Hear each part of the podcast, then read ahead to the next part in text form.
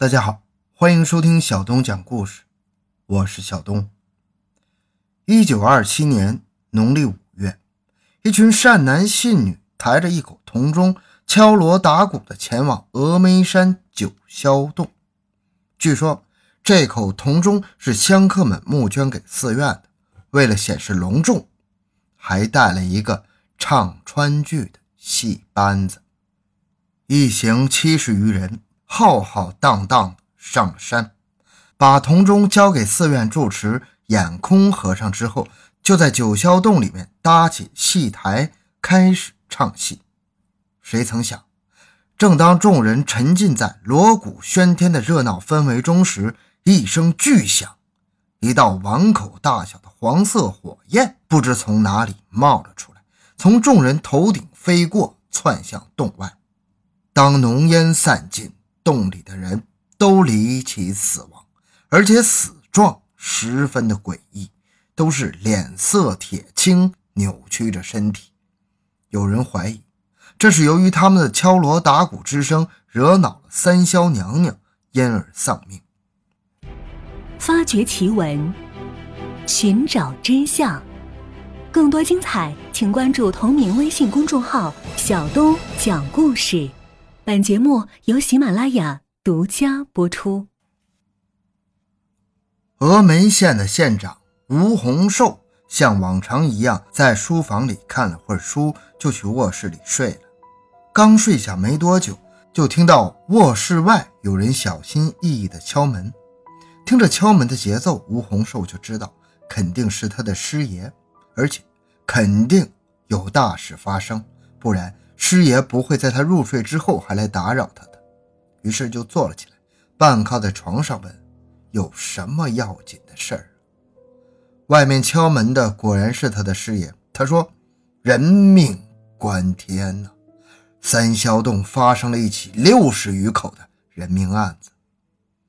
吴洪寿一听，睡意顿无，几乎是从床上蹦起来的，把门打开，急问到底是怎么回事。那师爷说，今天晚上有一伙人募捐了一口铜钟去峨眉山的三霄洞，并请了一个戏班子去那里庆祝。可谁想，就在唱戏的当，不知从哪里窜出一道火光，从人群中飞过，接着洞里的人全都离奇死亡了，而且死相十分诡异。吴洪寿听他说的离奇，不由得打了个激灵，问道，怎么个诡异法？师爷说，那些死了的人个个蜷曲着身子躺在地上，好像被电过一样，全身都是扭曲的。一般人的死人脸至多是白色的，可死在三霄洞里的人脸却是青色的，很恐怖。吴洪寿听了之后眉毛皱了起来，心里暗暗盘算着，假定是谋杀，姑且说那道火光是炸药所致，死者的身子不至于蜷曲，脸也不该是青色的呀。吴洪寿百思不得其解，于是问，谁报的案？消息可靠吗？那师爷说，报案的人还在外面候着，他就是从三霄洞的死人堆里爬出来的。吴洪寿一听还有活口，面露喜色，吩咐把那报案之人叫了进来。没一会儿，报案的人神色慌张跑来，一见到吴洪寿，立马就趴在地上，口中大叫的是，全都死了，人全死了。吴洪寿把他扶了起来，让他坐在椅子上，让他不要慌张，把事情的来龙去脉慢慢说清楚。原来那人叫刘安邦，是川剧班子的领班，富顺县人。他们一行74人足足走了半个月的路，才赶到峨眉县，如此不辞辛劳而来，为的是还一个愿，捐赠三霄洞一口铜钟。这天下午，众人用了素斋之后，晚上6点左右，在三霄洞里搭了戏台子，敲锣打鼓唱了起来。一开始唱的是水涌金山寺、八仙过海等戏。等这2出戏唱完之后，一来时间尚早，二来香客们也是意犹未尽，想再多唱1出就收场。可是究竟唱什么好呢？正当大家你一言我一句的讨论之时，突然有一人大声说：“既然是最后一出戏，便要唱个应景了。何不唱一折三消大败黄河镇呢？”当时众人都起哄，说这出戏好，极是应景。可谁曾想，没唱几句就出事儿了。刘安邦说到此处，脸上布满了恐惧之色，仿佛又看到了洞里的惨烈情景。他抖动着嘴唇，隔好久才说出一句话来。有人说，这是我们在责备三霄娘娘无端摆起黄河阵，因此触怒了她。吴洪寿听到这里，觉得事有蹊跷，插嘴问：“是谁提议唱这出戏的？”刘安邦说：“他叫刘山，也是富顺县的，跟我们一起上山的香客。”吴洪寿又问：“刘山死了吗？”刘安邦说：“死了。”吴洪寿点了点头，示意他继续往下说。刘安邦愣了一会儿，鼓起勇气说：“我见大家都想听这出戏，就同意了，吩咐戏班子唱这出戏。待他们开始唱了之后，我便去洞外解手。当时洞外有10个人，有的在抽烟，有的像我一样在解手。我解完了手之后，也摸出一根烟来，坐在山坡上跟他们一起抽烟聊天。”吴洪寿打断他的话筒：“这外面10个人都是你们富顺县的吗？”刘安邦想也没想，就肯定的回答说：“是的。”吴洪寿问他：“为何如此肯定？”刘安邦说：“他们一共来了74人，洞里的64人全都死了，只有在外面的10人幸免于难。”当时他刚坐下来，烟也没抽几口，就听洞里传出轰的一声巨响，好像什么东西爆炸了一般，惊天动地。外面的人都非常吃惊，刚站起身来要去看，就看到一道火光从洞里面飞射出来，像火龙似的，呼的一声飘向天际。那东西似乎有股神奇的力量，离洞口近的2个人被它的气流一带，还摔倒在地。当时他们都不明白到底发生了什么事，待火龙消失之后，就跑到洞里去看。这一看之下，不由得魂飞魄散，惊呼出声啊！里面横七竖八躺满了尸体，个个神情诡异，不可言状，尤其是在黑夜中，跟森罗鬼殿一般无二。吴洪寿边听边问，听完之后发现在场的人都没有疑点，基本可以排除是人为的因素。那么难道真的是那出戏触怒了三霄娘娘？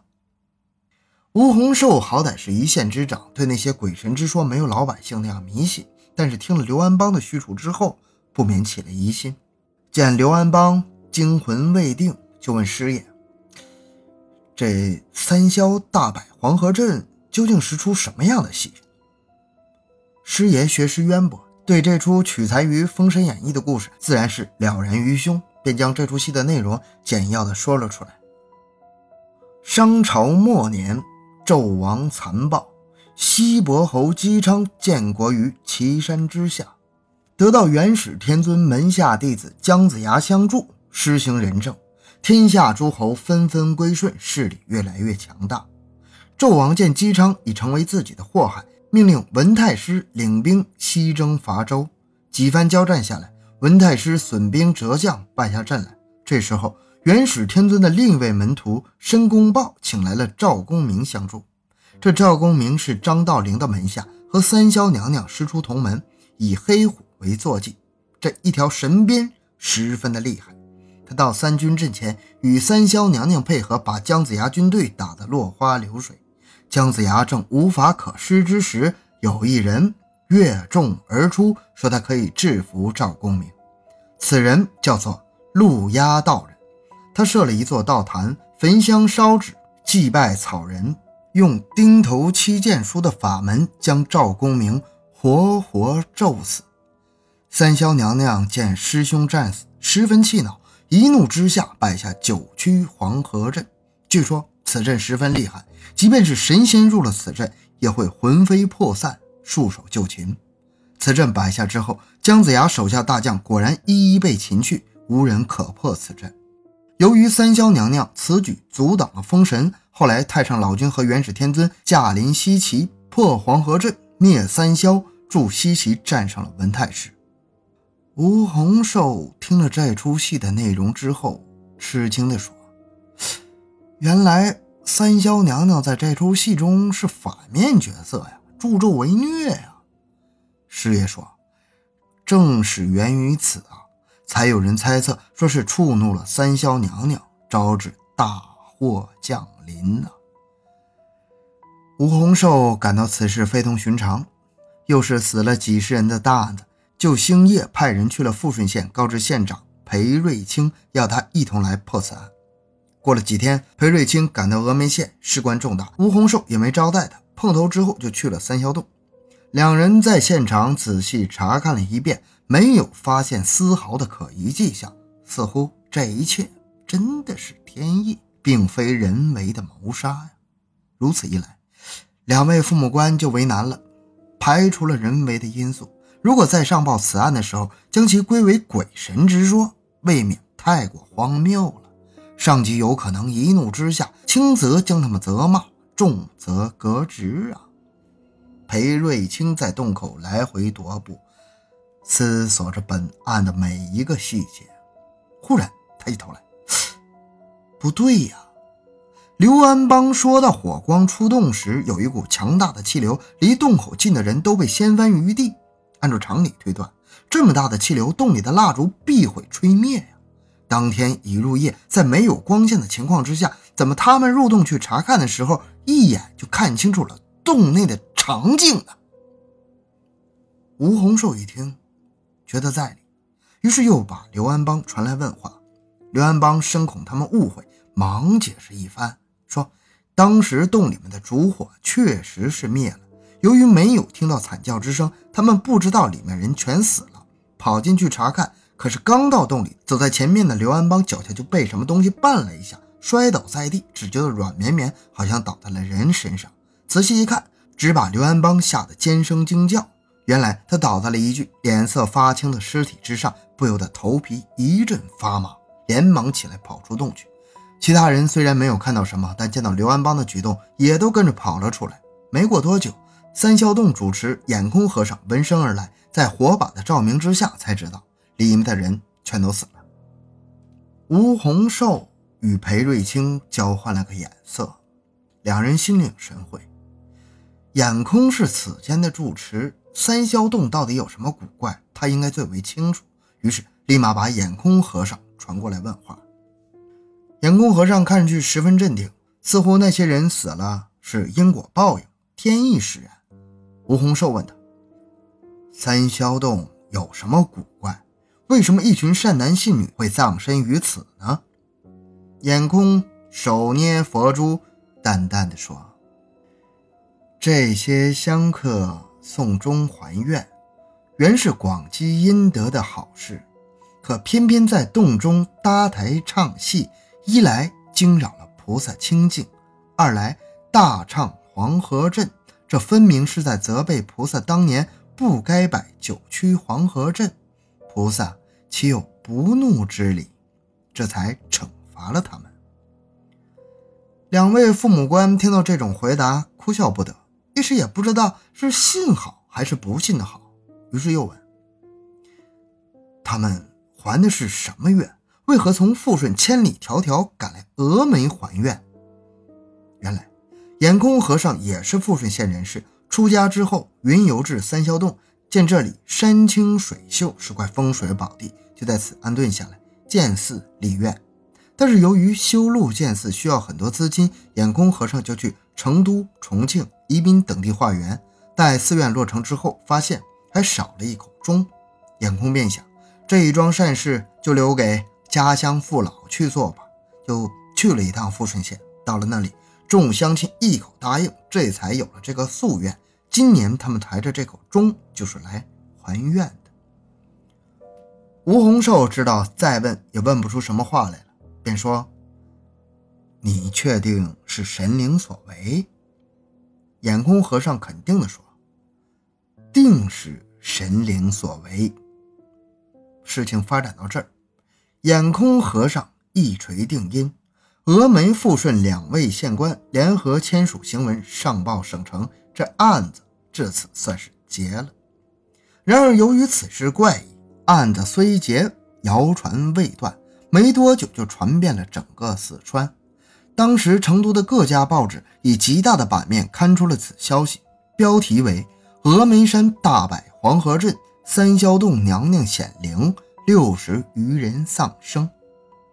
此消息一出，惊动了国民党四川省政府，认为峨眉富顺两县官员将此事归于神灵所为，实在是荒唐，派遣专家学者赴案发地调查。专家到达三霄洞之后，对洞里洞外进行了仔仔细细的勘察。此洞位于峨眉山海拔1000多米的第一道垭口上，洞高8米，宽5米，往里纵深200多米，洞内曲折幽邃，越往里越开阔。按说如果事先在这里埋好炸药是不成问题的，可是洞里根本就没有爆炸的痕迹，死者也不像是被炸死的样子，因此排除了爆炸的可能性。专家认为最有可能导致那么多人死亡的原因是中毒。假设是中毒，施毒者是谁？作案动机又是什么呢？要知道洞里面的人全都死了，无一活口，难道是洞外的刘安邦等10人所为？专家认为他们没有作案动机，这起集体死亡事件很有可能是自然中毒，也就是说毒气是从三霄洞自然排出来的。三霄洞会自然排出有毒气体？这个说法乍听上去与触怒三霄娘娘导致死亡一样神奇呀。专家的解释是这样的：三霄洞外窄里宽，洞内的空气本来就不容易流通，再加上当晚香烛不断，致使洞里面的氧气耗尽。其次唱戏锣鼓喧天，震动了瘴气，最终导致瘴气爆炸。